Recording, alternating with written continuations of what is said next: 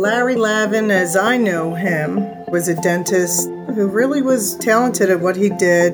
They liked him, his patients, his staff.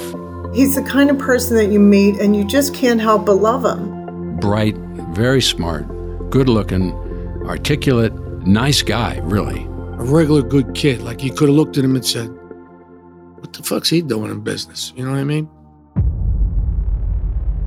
A Philadelphia dentist today was sentenced to 22 years in prison and fined $100,000. This was just unbelievable.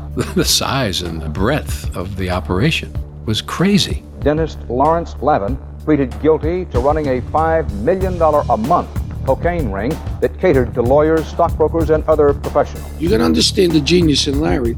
Nobody was doing coke at this point. He was smart enough to realize that that's where the drug industry was going. Illegal cocaine is coming into our country at alarming levels. From Hollywood movie stars to NFL player to Wharton School business grads. Look, he's a great salesman. He could sell dirt to a dead man. To businessmen, lawyers, stockbrokers, people on the street. As an undergrad at Penn, he might have been making $10,000 a year. As a full fledged cocaine dealer, he might have been making a million dollars a month. Everybody wanted cocaine, and I mean everybody wanted cocaine. No one could believe that this highly educated, young, handsome man was this kingpin drug dealer.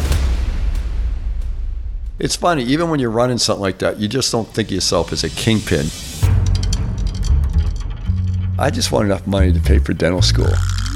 And then all of a sudden it snowballed into something else.